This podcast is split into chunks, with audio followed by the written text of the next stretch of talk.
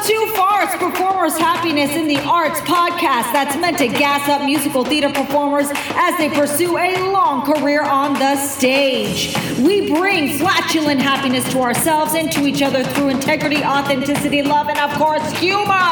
All guests on this podcast are out to help musical theater performers, and while we do it, ah, we may laugh at the simple things like the word penis. Penis. penis. Hello, musical theater performers. I want to talk about how you can tell your friend is the right friend for you. First things first, they are always being loving to you, loving, supportive. Even if you do something stupid over and over again, they'll be like, oh my God, why are you doing that again? But then the focus after those statements is about how they love you. You know you're the shit. You know you're fucking awesome. Like I believe in you. Da da da. You know, like it, it, and you're like, I'm getting annoyed that I'm I'm repeating this because to me it's so obvious how wonderful you are. I wish you could see what I see, and I want to do that for you. How can we do that for you? What do you need? Do you need to walk? Da da da. Like it. There's more of the positive being said, even with the negative. More of the positive with the negative because the negative drains on you on the receiver. It's draining to hear that negative. And I know from personal experience of me messing up and having to massively apologize to a very, very good friend about like long standing me getting negative more of the time. She knew it was of support, but I was not, it wasn't fun to be around me because I'd be negative, negative, negative with the like, I, I, it was all from me thinking she's one of the greatest people ever, but I just focused on the negative. It was so weird. I don't know why I got in the habit, but I got myself out and she fortunately forgave me and is a very very good friend like wonderful loving unicorn of human of a being. The, uh, another friend will always have um, think um, be towards the positive and uh, be thinking of you and consider of you even when they're pissed of, at you.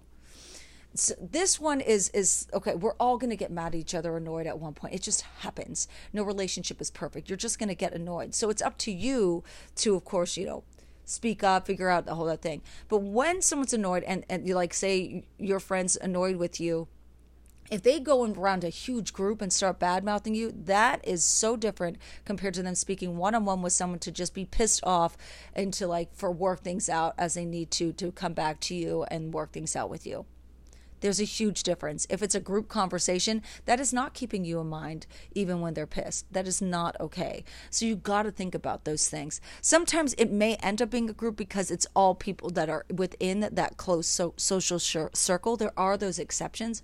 Absolutely. Sometimes uh, th- that exception is not not okay.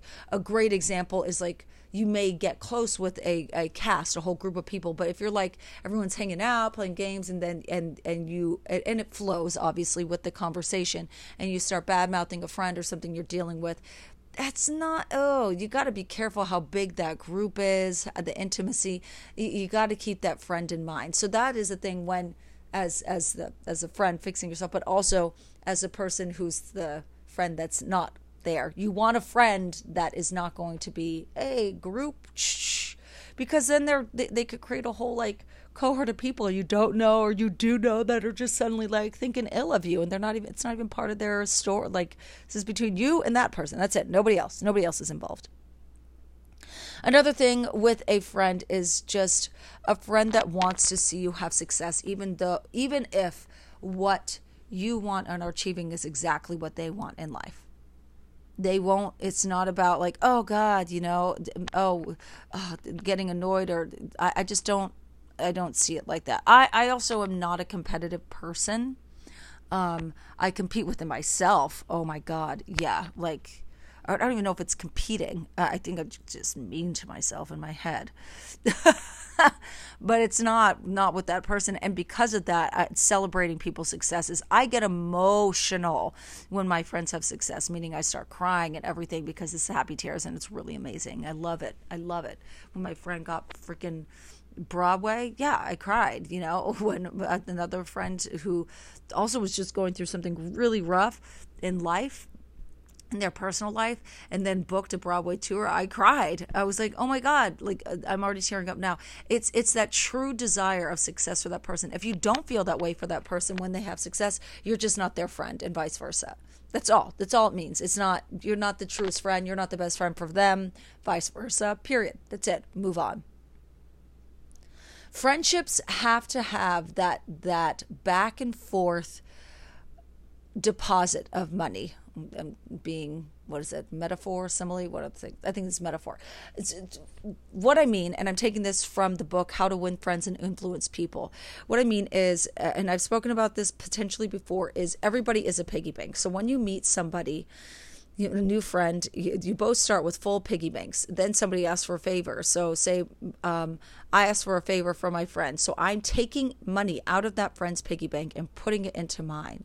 Now, if I keep asking for favors, taking, taking, taking, and never put anything back, I am going to end up with an empty bank. And at the end of the day, I have no more time for that person because, or, or if, like, yeah.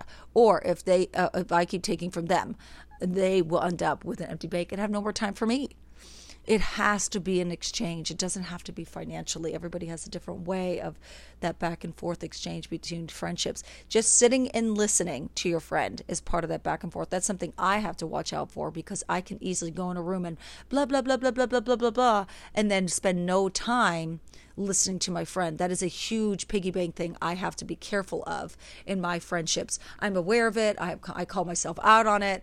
Um, if I see that I've done it, in a conversation, I'll be like, literally, I spoke all last time. I just want to hear you, you know? And so we get that back and forth exchange. And I love it. I love hearing what's going on with my friends for sure. So, and then I have, I, I do have stages where for some reason I'm not in the mood to talk, but I want to be there and, and still listen because I, I want that social time. And I'll have friends who'll be like, oh my God, you haven't said anything, you know? And I'm like, oh yeah, I haven't. But I, but I've been interested in just not talking and just listening and just be, and going back and forth from whatever my friend is sharing. Those are just a couple thoughts. I don't like doing too long of podcast episodes when I talk. What are your what are your things for friendships that are like, yeah, this is this is the like these are the real friends kind of thing. What's what is it for you?